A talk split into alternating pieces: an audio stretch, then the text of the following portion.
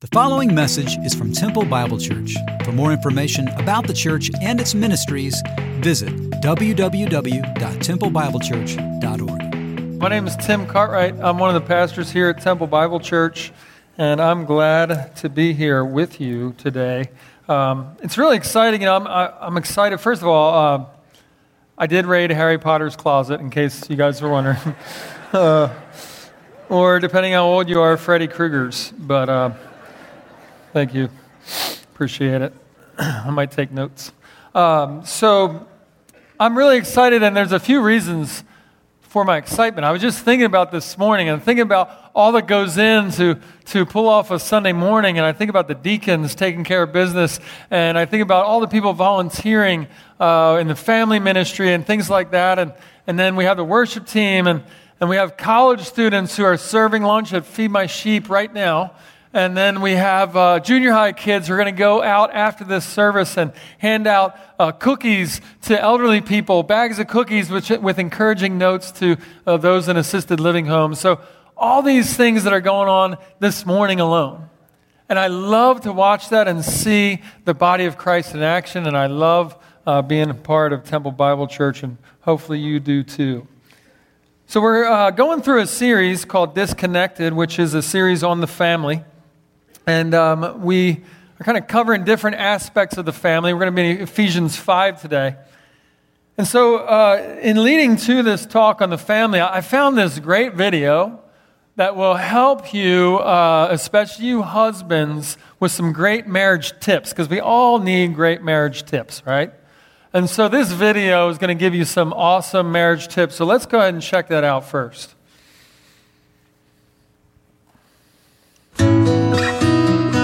Hi, I'm Dr. Gary Smalley, and I've been helping marriages for years improve.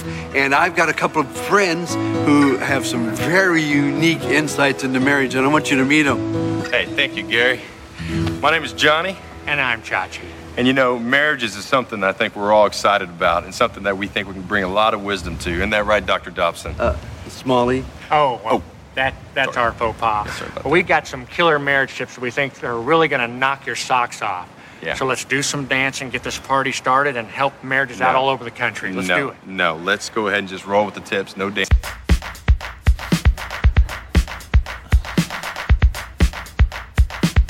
When you get the chance, finish your wife's sentences for her.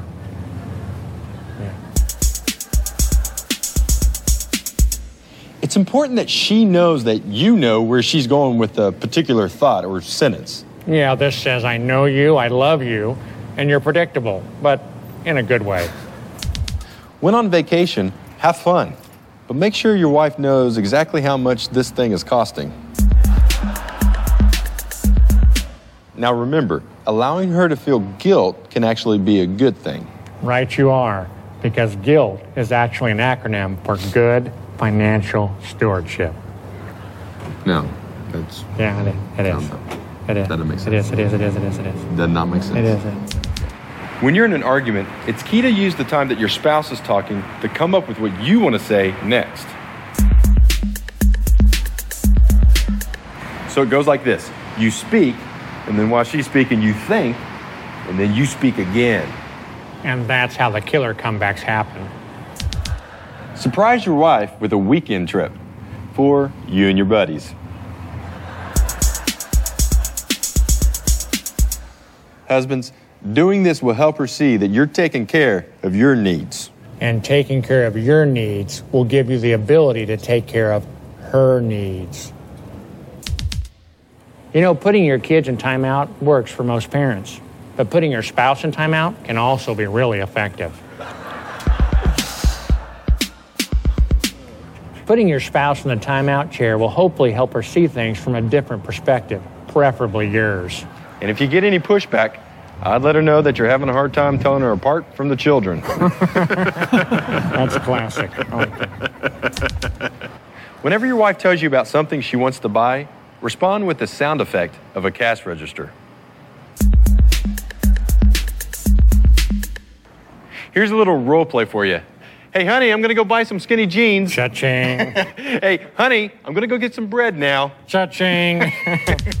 you know, guys, uh, those are kind of horrible tips. Okay. I guess she didn't like them that much. I mean, when you think about it, uh, those were killer tips, and I think they'd like kill most marriages. Well, I guess we're at an impasse then. Awkward. Hey, Gary, here's an idea, though. To keep the video rolling, let's just do the robot at the end and send this thing off with some fun, if you know what I'm saying. You gonna do that with us? I, I, t- I tell you what, I was, you know, uh, a little bit uncomfortable by this. and It's kind of like weird.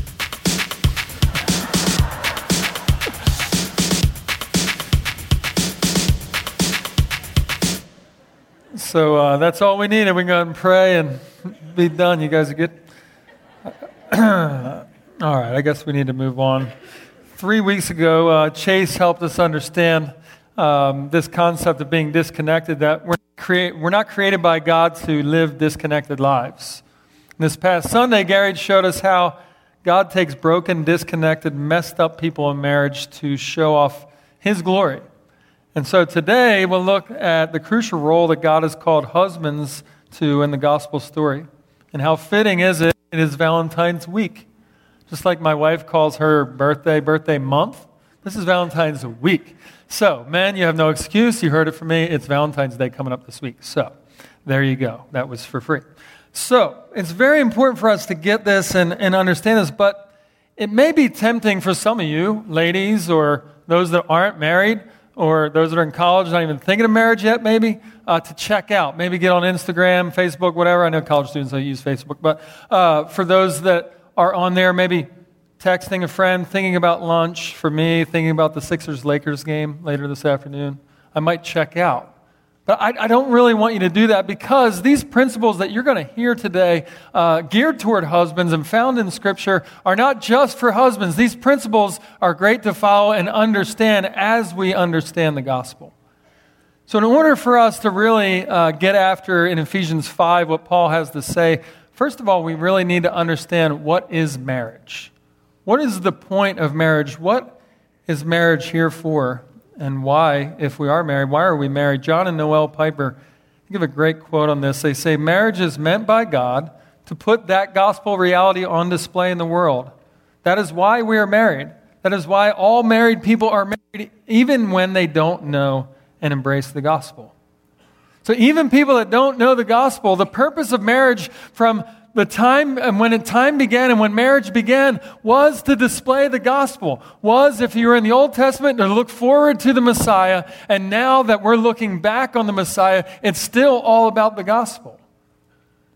And some of you maybe have, have come into this room and really not thought about your marriage being a display of the gospel but the reality is that's what it's supposed to be it's not just two people that think each other are hot and, and then come together and date and then and tie the knot and then eventually, you know, have kids and have a family. This purpose is different. This purpose is foundational to who God is. It's foundational to what Scripture talks about. And that's what marriage is for. I love how uh, Dave Tate, one of our pastors, illustrates this. He illustrates it, uh, I'll just steal it, uh, he's done it up here on the stage before, but he illustrates it with a picture of the Grand Canyon. I don't know, we got it there. Yeah, picture of the Grand Canyon. We have this sign here, and it says Ooh Ah Point, right? Anybody ever been to the Grand Canyon? All right, so those that have been uh, can uh, uh, appreciate this. Those like myself who hope to go one day can just look at this picture for now. But the picture says, I mean, the sign says ooh ah point, and the idea of how some of us look at marriage and the flawed way we look at marriage is this. We look at the sign and we appreciate the sign and we're like, wow, that's some nice little wood there, that those long nails, that engraving job. Ooh, it says ooh ah point, so kind of like a little funny thing going on there. And we spend all our time looking at the sign and appreciating the sign for what it is and the amazing way that that person put that sign in and got it to stay where it's at without seeing the great splendor and glory beyond the sign. And what we do in marriage sometimes is we look at marriage and the way society describes marriage and we just see it this way in a basic form, not realizing that it's supposed to point people to the greater glory of God. That it's supposed to point people to something bigger than marriage itself, than husband and wife. It's supposed to point to the gospel. So we'll see a few observations here in Ephesians chapter 5 on reconnected husbands as opposed to disconnected husbands. Let's look at Ephesians 5, verse 25. Husbands, love your wives as Christ loved the church and gave himself up for her, that he might sanctify her, having cleansed her by the washing of water with the word, so that he might present the church to himself in splendor without spot or wrinkle or any such thing, that she might be holy and without blemish. So we see that a reconnected husband loves his wife like Christ loves the church. This letter that was written by Paul to the church of Ephesus is a letter that describes this love. This word love is used in the Greek language. It's agapeo love. And in the Greek language, uh, that language has a way better ability than ours to describe things. And it describes this love in this way to love dearly and also to seek the highest good of another. It's an interesting statement to seek the highest good of another. When I have the opportunity to do weddings and I have the bride and groom in front of me, I challenge them with a message and encourage them in their coming marriage. And one of the things I like to highlight is Romans 12:10. And the idea in that scripture is the idea of outdoing one another and showing honor, using your competitive juices uh, to, to say, you know what, I'm going to esteem you higher than you esteem me. Not, does she esteem me? Does she honor me like she should? Instead, I got the focus off myself, and instead, I'm seeking and striving to outdo her in showing honor, seeking the highest good for her. You know, this kind of love is a heavy burden. Anybody that enters in or even thinks about marriage should not enter it lightly, especially a husband. As it's compared to Jesus Christ and what he did for the church, we see that Jesus Christ bore a heavy burden. Look at him in the garden. He's praying to his Father and asking for that cup to be taken from him. And in that moment, he's even sweating, literally sweating drops of blood in agony over the thought of this burden that was coming. And we are in the same way challenged to love our wives like Christ loved the church. It's a heavy burden. It's a burden that we are to bear as husbands. And some of you might jokingly say, well, yeah, it is a heavy burden to love my wife. Absolutely. But we need to take it seriously and say, you know what? This is a burden that's placed on us by God Himself. So, what did Christ do? How did He love the church? Well, we see in the scripture that, verse 25, He gave Himself up. He willingly gave Himself up. The model of headship here is giving of yourself, it's a call to die. It's a call to sacrifice your selfish desires for the good of someone else. To lay your rights down, to lay your own desires down, to serve your wife, to serve your spouse. So it's an interesting thing when I think about this passage and as it relates to my personality and how I interact with my wife. Uh, my personality and, uh, the way God created me is, is to be with people and to really love getting people together and gathering together, whether it's a party, whether it's going on trips, whether it's going different places, uh, filling my schedule up with things, whether it's sports and other activities. And I love, love, love to be able to hang out and enjoy time with others. Well, like most of you, maybe you are attracted to someone opposite of you. And my wife doesn't really appreciate a lot of those things that I do. And uh, she didn't have to tell me this. I recognize this pretty clearly that I suffer from a disease that some of you may suffer from. It's called FOMO, right? And especially now with the generation of always connected, we're seeing what we're missing out on, right? We're always seeing things that we have that fear of missing out. I actually had this conversation with my oldest daughter the other day in the car because she was thinking and talking about something she was going to miss, and it was because of a decision we as parents made, right? Of course, and she wasn't too happy with it. And I said, Sydney, you know, you and I are very alike. I, I get you here. Trust me. Yeah, whatever, Dad. No, really. We both have the same disease. It's called FOMO. What? FOMO? Yeah, fear of missing out. And the reality is, we get so caught up in even things that are good things, but too much of these good things end up and ended up in my relationship with my wife hurting my wife. Too much travel. Now, I'm not saying uh, these things are bad. Going to Rwanda to help train pastors, is that horrible? Well, yes, if you're neglecting your wife. Serving others and giving of yourself at Feed My Sheep, CTLC, Helping Hands, all these different places, devoting all this time and energy, is that bad? Well, yeah, if it's at the cost of your wife. Raising your kids and being at all their stuff that we overload ourselves with. Are those things bad? Well, yeah.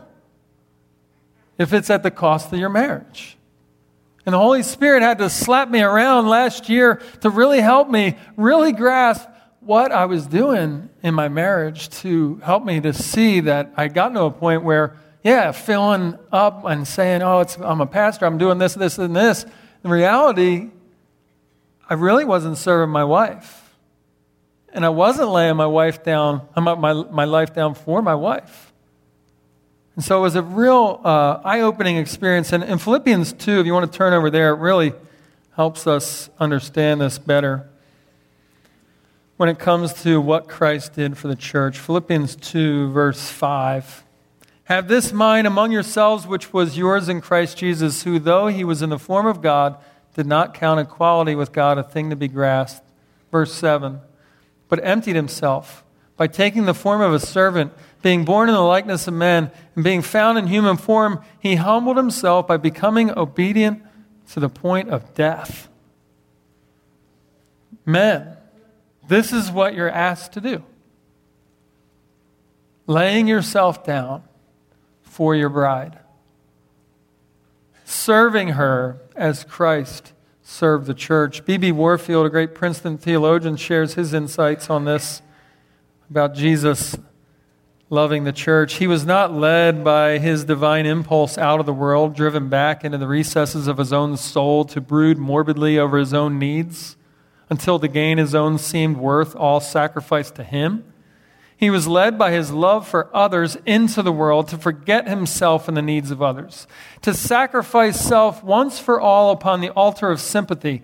Self sacrifice brought Christ into the world, and self sacrifice will lead us, his followers, not away from, but into the midst of men. As a Christian, you should find your worth in sacrifice. It goes against what the world has to say, but it is paramount to us understanding our lives as it relates to the gospel. It's all about sacrifice. How are we sacrificing? And Paul goes on in verse 27 to talk about the bride. He talks about this preparation in verse 27 so that he might present the church, Jesus presenting the church to himself in splendor without spot or wrinkle or any such thing, that she might be holy and without blemish. And you kind of picture here a bride getting uh, ready for her wedding day. And the work that goes in. Some brides, you know, are pretty laid back, just like, ah, whatever. But most brides are pretty into that day, right? They're pretty excited. Got to pick out the, just the right dress and just the right flowers and the right venue and, and all these different things that go into preparation. And even on that day, getting the makeup just right and getting the hair just right and all these things to present herself, right? And in this same way, we have this situation where Jesus prepares his bride to present to himself and to the Father as glorious and without blemish you think, why would Paul put that in there? And he's talking to husbands. And he's helping us understand something that's very serious that I know for myself I didn't take seriously and still don't like I should. But the reality is, you have been entrusted something, husbands. You've been entrusted a gift, and it's called your wife.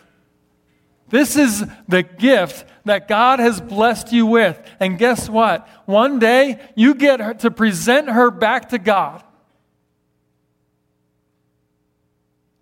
And the question I think we all need to soberly consider is how am I handing her back? Is she closer to God than when I met her? Is she a deeper follower of Jesus because of what she's seen in me? Am I taking that responsibility seriously or am I out doing my thing, just checking in just enough to get by as a husband? Or am I truly taking that seriously? I'm presenting this woman back to the Father. There's a heavy burden, but it's not a burden we can check out on. As a Christian, we have this responsibility. As a husband, you have this responsibility. Part of this concept is also holiness, pure and without blemish. Bride and groom, they seek to present themselves holy to one another, and husbands, we're called to pursue holiness as well. Author from Gospel Coalition says if holiness is found lacking in our lives, then it will normally be lacking in our family members as well. The greatest impetus to their growth in Christ is our growth in Christ. And speaking of sacrifice, a passage always pops in my head, and I always have to share from the stage over and over again because it fits so well with so much of this topic that we talk about is Matthew 20, 26, and 27. This is Jesus' response to the request for preferential treatment by a mommy out there that wanted her sons to have a great place on the right and the left of Jesus. And what does Jesus say? Who is great? Well, here he says, instead, whoever wants to become great among you must be your servant. Whoever wants to be first must be your slave, just as the Son of Man did not come to be served, but to serve and to give his life as a ransom for many. Husbands, you are called to serve your wife and to show love in that way. So not only does a reconnected husband love his wife like Christ loves the church, but we also see in this passage that a reconnected husband also cares for his bride. Look at verse 28 of Ephesians 5. Verse 28 says, In the same way, husbands should love their wives as their own bodies. He who loves his wife loves himself, for no one ever hated his own flesh, but nourishes and cherishes it, just as Christ does the church, because we are members of his body. So you're called to love your wife as an extension of your own body. The scripture says here at the end of this passage and throughout even in Genesis that the two become one. You are one body together. And it's interesting in our society, you know, there's never been a time like now where we're more focused on um, being healthy and working out. And, you know, we got these things on our wrists that tell us how lazy we are, you know, and things like that, right? Well, some of you maybe work out more, but. Uh, a lot of us, we see and we, we're, we're more uh, understanding of what we need to do, right? More than ever. But the challenge is simple. You know, some respond by maybe just hitting the Domino's app and saying next month, right? Like, again, it's too big a burden to bear, right? Uh, oh, next month. But some take it seriously and get down to business. We all are on a spectrum. We all are either here where we know what we should be doing for our health, and maybe there are, some of us are over here where we're just like freaks and, and work out crazy and annoy our friends sometimes, right? And we're somewhere in here.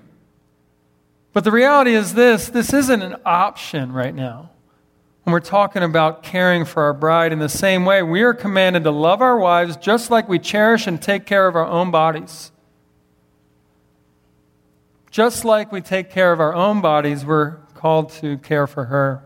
And unfortunately, we take a similar negative attitude to working out, recognizing that it's too much work to care for our bride and check out to the lowest standard of what it means to be a husband, which the lowest standard in my brain that popped up was Homer Simpson. Uh, but you can probably insert any other character that's deemed a husband on TV because uh, that's usually what happens, right? And throw someone like that a big oaf up there. So we say it's too difficult, it's too big a burden. So what am I going to do? I'm going to still provide and I'm still going to check in on her. I mean, I won't forget Valentine's Day and hopefully won't forget our anniversary, but I, I can't do all that. And the thing I would say to myself, if I'm answering that way, or to you, is no, you can't. You can't do all that, but the gospel lived out through you can. Understanding Jesus and what he did for you enables you to be able to live that out, and to be able to be a sacrifice. And then he does say here, and Paul does this a number of times, he talks about loving yourself. Like, wait a second here. Are we supposed to not love ourselves? You know, we hear this all the time, and we see Paul saying loving yourself, and some of you are like, see, see, I'm supposed to be selfish. See, I'm supposed to be a narcissist. Paul told me to, right? Well, we need to understand Paul's writings to understand he's not saying be focused on yourself, love yourself, love yourself. What he's saying is the, the passages that he writes about this is that it's always more than yourself. So there's an understanding Paul gives that you are going to love yourself. Just an understanding. He doesn't have to tell you to, you just are. And even in a depression state and a difficult spot, even in a struggle emotionally, you're still, in a way, loving yourself because the attention's on you, right? But he's saying, no, let it be something that is greater than the love for yourself. You know, Candace and I, my wife and I, we're competitive. You know, we, we got a lot of competitive juices flowing, and uh, we can't play board games together. Like, especially with a family, like, it's just a horrible testimony to our kids. Because usually I end up being accused of cheating for some reason, and, uh, you know, get called out with the cards under the table or too many that I laid down on Uno when you're only supposed to lay down one, right? Uh, so, uh, you know, I get caught sometimes on that, and I, I you know, I get competitive. I want to win, and we pass it on to our kids, and want to win. And, and early on in our marriage, that, that really wasn't helpful. Because in marriage, what I was doing when we first got married is I had in my brain, of course, a scoreboard. Because that's the way I think. I grew up in a, a family of athletes, and that's just what we do. It's always a scoreboard, right? So what did I do? I imposed that onto my marriage, which is a horrible mistake, college students. Uh, imposed that on my marriage was like, well, my my uh, love language is to, to do acts of kindness and serve others. And so in my puny brain, I thought I was impressing my wife. I'm serving her, doing the dishes, you know, doing all these things that sound great. And you're like, man, I wish my husband did that. Uh, but I was doing these things, and in my mind, I had a scoreboard, and I was winning. I was, for real. I was winning. But what a dumb way to look at marriage. And it was a sinful way to look at marriage because the reality is she didn't receive that as love. That's just what people do. And so I'm here with my scoreboard thinking I'm winning. I'm disappointed that my wife's not appreciating it and saying good things about me because that's another one words of affirmation. I'm all messed up. So here it is. You know, tell me I'm great, right? And the reality is, no, that's what you do as a husband. Hey, Tim, it's the gospel, right? That's what you're supposed to be doing. And so it was just a danger to my marriage and something I had to wake up, and the Holy Spirit had to get a hold of my life there as well. Sounds like a, uh, a common theme. So let's look at four results of embracing the gospel as a husband, four results of really taking the gospel seriously. Number one, a husband who embraces the gospel gives love generously. Gives love generously. For those with children, this is so crucial. May there never be a doubt in her mind that you treasure her above all others and allow your children to see this affection. Your embrace of mom should be a regular vision for their little eyes to behold. Loving generously. For your kids to be able to see that even when it grosses them out and tell you to stop. They beg you to stop. Let them see that. And, you know, it's okay to take a little liberty there and embarrass your kids sometimes. Number two, a husband who embraces the gospel gives grace liberally as well. You understand how much you've been forgiven. And in any relationship, including your wife, you realize Jesus has forgiven you over and over and over and over and over again. And you give that grace. We want to help you understand look, we're not talking about an abusive relationship where you got to get out. in order to even start a process of forgiving. But in this moment, we're talking about grace, that you're giving them what they don't deserve, just like Jesus gave you what you don't deserve. Number three, a husband who embraces the gospel gives honor freely, great respect, and high esteem. And I try to model this for my sons, for Owen and Noah. And I fail horribly at this a lot. Even yesterday, you know, anytime we ride in my truck, uh, we got six people in the family, right? So we're jam packed. We got a kid right here in the middle. All of a sudden, it's like this, this kryptonite to our family where it's like things just start melting down, stuff starts getting thrown, people yelling at each other. I'm trying to turn around and, and separate people while I'm driving. Forget texting and driving. I'm trying to discipline and drive, right? And it's just a horrible thing. Stuff's up on the dashboard because I, I operate in my office out of my truck sometimes. And stuff's falling all over my, my wife, and we're getting mad at each other. And here we are, like arguing with each other. Sydney's in the middle, catching the brunt of both sides of it, right? And you guys are acting like I'm the only one that's done this. so here I am, supposed to be honoring my wife, considering more highly than me, esteeming her, right? And just yesterday, here's the test, and I failed. Well, do I give up? Well, I'm a screw up. Eh, forget it. No, I continue to press myself into the gospel and see that the Holy Spirit gives me those moments, even to do correction later, to say, you know what, kids, dad messed up. Showing her that you esteem her and honor her in those moments is a powerful thing. And then, number four, a husband who embraces the gospel makes learning how to listen a priority. I don't know if any of you have this problem like I do, but I'm horrible at this at times. And the Holy Spirit helps me sometimes, and I, I submit to God in these areas, but oftentimes I'm not a great listener, and I'm, I'm learning how to be a great listener. Our slide operator, he's a counselor been a counselor for a while, school counselor, shout out to Jim Deacon. But he kind of even helped me understand how this operates practically. And he said, you know, here's what you do, and this is a principle that he learned over the years. Here's what you do with your wife. You're having a conversation and you're talking. And instead of doing the awesome marriage tips from before and thinking of what you're going to say next, instead, you actually repeat back what you heard. So, what you're saying is this. So she can hear what you think you're hearing, right? Because sometimes it's not at all what she said. So it helps, it's a helpful little tool to say, you know what I'm going to do? I'm going to repeat back. And you know what it prevents me from doing? Doing what I've done a lot in my marriage, which is Mr. Fix It. I'm listening to my wife, and as she's talking, I'm already crafting an answer to help her solve her problem. Well, if you did this, if you try, have you tried that? No, I haven't tried that. Really? Like sometimes I just wish I could get those words and just cram them back in my mouth, right? Because I just saying because I'm just thinking and I have all the answers and I'm wise and whatever. When in reality, it's like, how about you just stop talking for a second and actually esteem her enough to listen? And repeat back maybe what she said to show and this is 20 years of marriage still. I'm still learning this junk. So, it's a challenge that we all receive. And propaganda, he's an amazing poet and rapper. Shares some, did I call it junk? I'm sorry. Uh, I didn't mean it literally. Uh, so, propaganda, he's an amazing poet and rapper. He shares some great insight in his song, Be Present.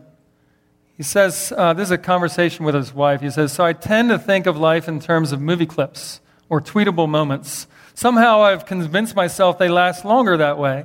I was proved wrong when my wife called my phone. Now, single men, take notes. I'm no expert, but I don't think she was kidding. She talked about some other stuff, which I really don't remember. I was too busy in my head composing a tweet where I would quote her with some sort of clever hashtag about marriage and about how much I love her to be paying attention to her at that moment. I think what snapped me back was the silence, which indicated I was supposed to have some sort of response to whatever she was talking about. Wow. So he's thinking about saying good things about his wife, right? even as she's talking, but he's so obsessed with his hashtags and his, his posts, his, his Twitter account that he forgets, oh, I'm actually talking to a human being that needs a response from me. And he showed how he was at fault even in that moment. And lastly, a reconnected husband is devoted to his wife above all else outside of his relationship with Jesus. Verse 31 Therefore, a man shall leave his father and mother and hold fast to his wife, and the two shall become one flesh. This mystery is profound, and I am saying that it refers to Christ and the church. However, let each one of you love his wife as himself, and let the wife see that she respects her husband. I won't spend too much time on this because I know uh, Pastor Gary last week spent a good chunk of time on this the idea of leaving and cleaving. Goes back to the book of Genesis, and he actually looked forward to this passage in his sermon to say, hey, it exists here and it also exists in the New Testament. The idea of leaving and cleaving, the idea that you need to separate yourself from your parents. It's time. Cut it off. You're no more asking the opinion of your mom about things. They're no more asking your opinion. We can ask their opinion, but you don't value it as highly as you value your relationship with your wife. It's greater than mom and dad, and kids, I'm sorry, it's greater than you as well. The husband, you should be loving your wife far above your children. Your children hopefully will be gone someday. That sounds very rude, but they will be gone someday, right? They will be out of there. And the question is, how have you loved your wife? And if you don't start now, it's not going to be too easy after they leave. Leave and cleave, become one. Wives, here's some encouragement for you. Three things you can do for your husband pray earnestly. Man, the power of prayer for your husband is so crucial. Number two, affirm every good thing you see. Now, this is powerful, wives, because a husband needs to hear that. And you say, Well, I think those things. Well, you would like your husband to be a mind reader, but he's not. So if you think them, say them. Say affirming things to your husband. And then, number three, ask to talk about things. Don't come at him confrontationally and do it apart from the children. Do it in another room or later that day. So, to wrap it up, we have a disconnected husband lives for himself, a reconnected husband thinks of his wife first. A disconnected husband keeps score, a reconnected husband serves like Christ. A disconnected husband punts on his spiritual responsibility, a reconnected husband pursues a relationship with Jesus. A disconnected husband sees his wife's value based on what she does, and a reconnected husband gives biblical honor to his wife. A disconnected husband loves conditionally, and a reconnected husband loves generously. I'd like to leave you with this final passage as we close 1 Corinthians chapter 16. Paul gives a very concise but powerful two verses here that I think we can wrap up with. 1 Corinthians 16, verse 13 and 14 says, Be watchful, stand firm in the faith, act like men, be strong. Let all that you do be done in love. Let's pray. Dear God, uh, we're thankful for our time together. We're thankful for the encouragement from your word to understand marriage in light of the gospel, to understand that we as husbands are failures when it comes to this, especially when we are not in tune with your spirit. Lord, live through us so that we can love our, li- our wives as you love the church we can care for our bride like you care for the church. Lord, for those in here that may not understand the gospel and maybe haven't trusted in you yet, help them to know that today can be the day that they see that you sacrificed your son on the cross for their sins and that they can look to you, trust in you, confess their sin, and that you will forgive them. Bless us as we go out this week. Help us to apply what we've learned and to grow in our understanding of the gospel. In your name we pray. Amen. You are dismissed. Have a great week.